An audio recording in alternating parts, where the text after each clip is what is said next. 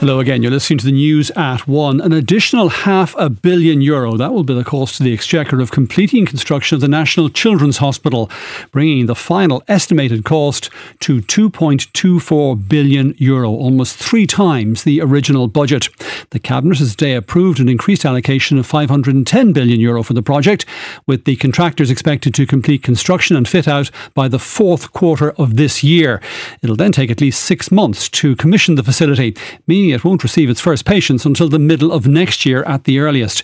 Minister for Health Stephen Donnelly says the extra funding approved by Cabinet today will assist in achieving the opening of what will be a world-class hospital. The Minister joins us in studio. A very good afternoon to you, Minister. Welcome to the News at One. We've seen a series of increased estimates for completion of this facility. Is this it? Is this final additional €500 million going to see the project completed? Good afternoon, Brian. Certainly the very clear view from the development boards. They've done a lot of analysis on this themselves and their advisors, and their forecast is that this covers the full build of the hospital, the full build of the two satellite centres which we have in Tallaght and Connolly, the decommissioning of the existing hospitals and the commissioning and transition into the new hospital. As you say, the total amount now sanctioned by government is €2.24 billion.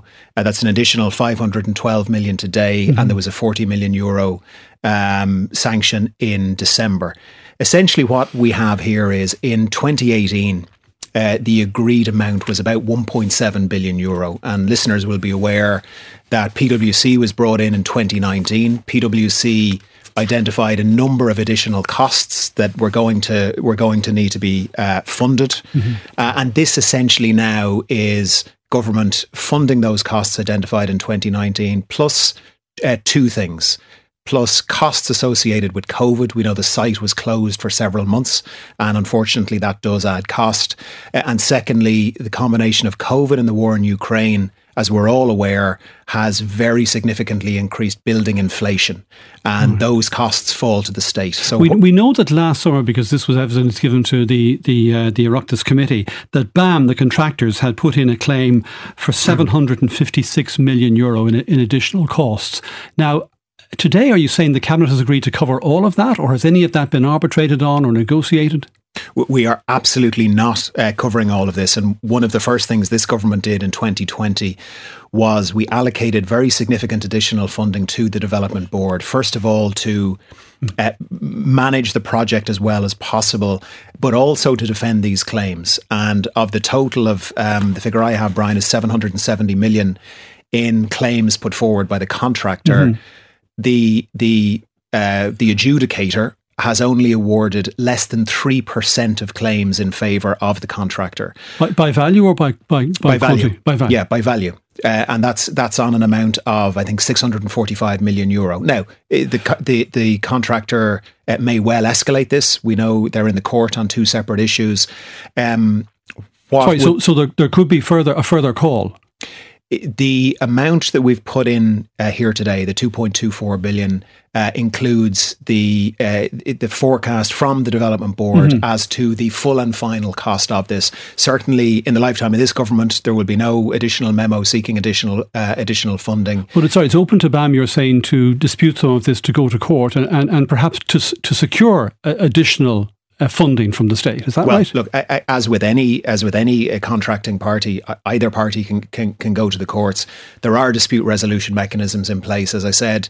So how much is still in dispute then between the board and BAM? Well, there was about 770 million of claims put forward.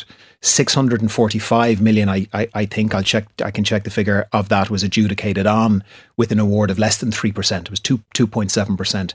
So there's about 125 million to be adjudicated on. The point I'm making is the contractor has the right, obviously, to escalate that if they want to. However, within the €512 million agreed by government today is an amount against a final settlement, which obviously we're not releasing. There are contingency funds in there as well. It's been an astonishing story of construction cost inflation, hasn't it? From an original estimate of €800 million today to 2.24 billion. And a lot of questions around the management of this, and you've read the PwC report and that clearly identified failings and weaknesses. Is there going to have to be some more thorough look back at what happened here? What went wrong? Well, first of all, can I say it is very frustrating. It's frustrating for me and it's frustrating for government, and I know it was frustrating for the previous government. This is an expensive hospital. It is an expensive design. It is on an expensive site. It is not the most expensive hospital in the world, but it is a lot of money that Irish people are paying.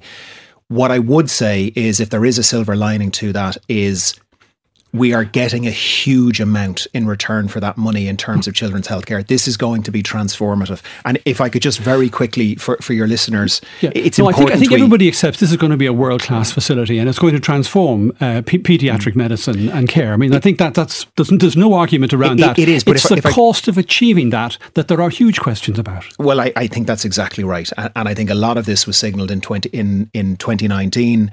We now have what we believe certainly is forecast as the full and final figure. It is worth just reiterating some of this to your listeners.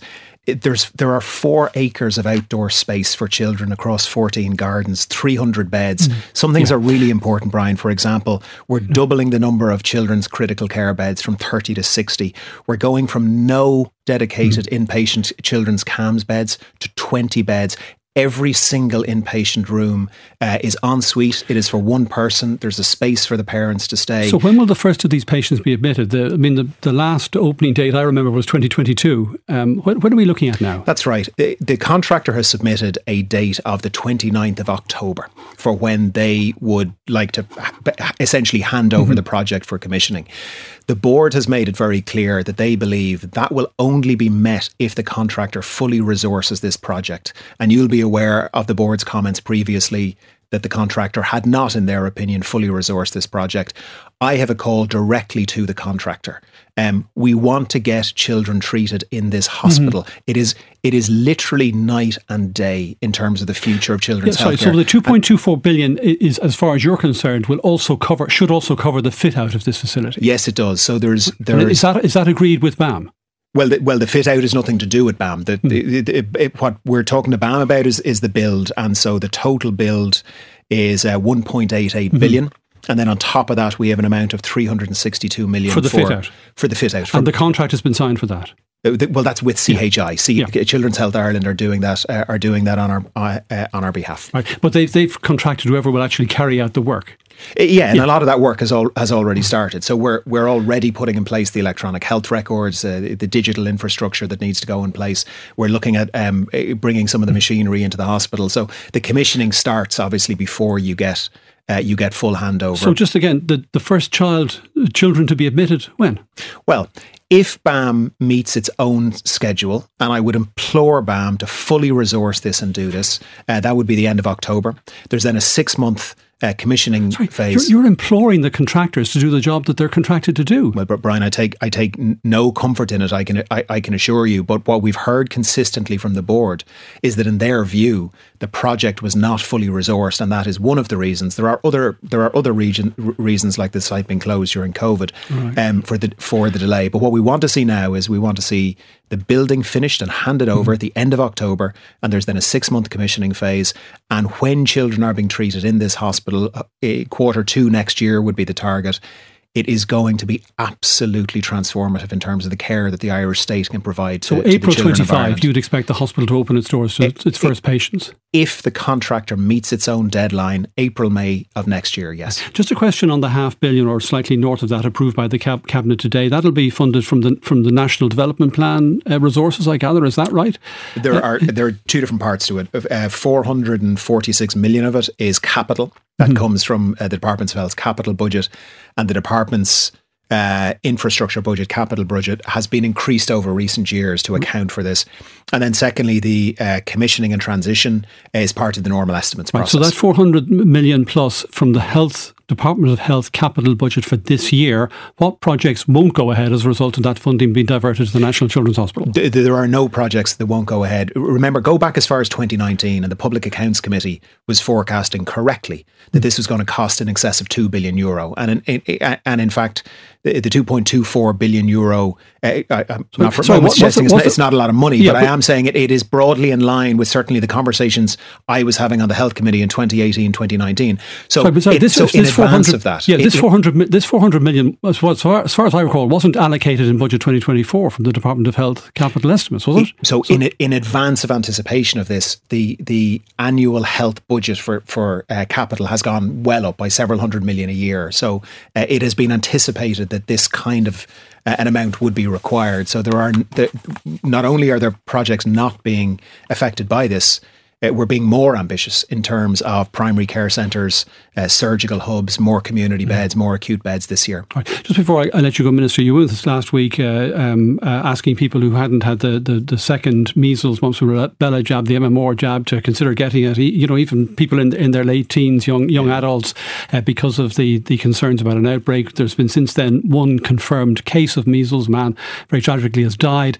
Have there been other cases notified to you? No, thankfully we've had no other confirmed cases at this point. The public health advice is absolutely as it was last week, which is for mums and dads out there who have children between 1 and 10 who haven't had the first or the second MMR vaccine to get it, and then for those who are close contacts of someone who has measles who are older than that, they can avail of an MMR vaccine as well. Right, so the position now is 9 cases, I think, and the one death. I'll double check with the figure I have. That's what I'm told, but we'll correct it if it's wrong. Minister for Health Stephen Donnelly, thanks very much indeed for speaking to us.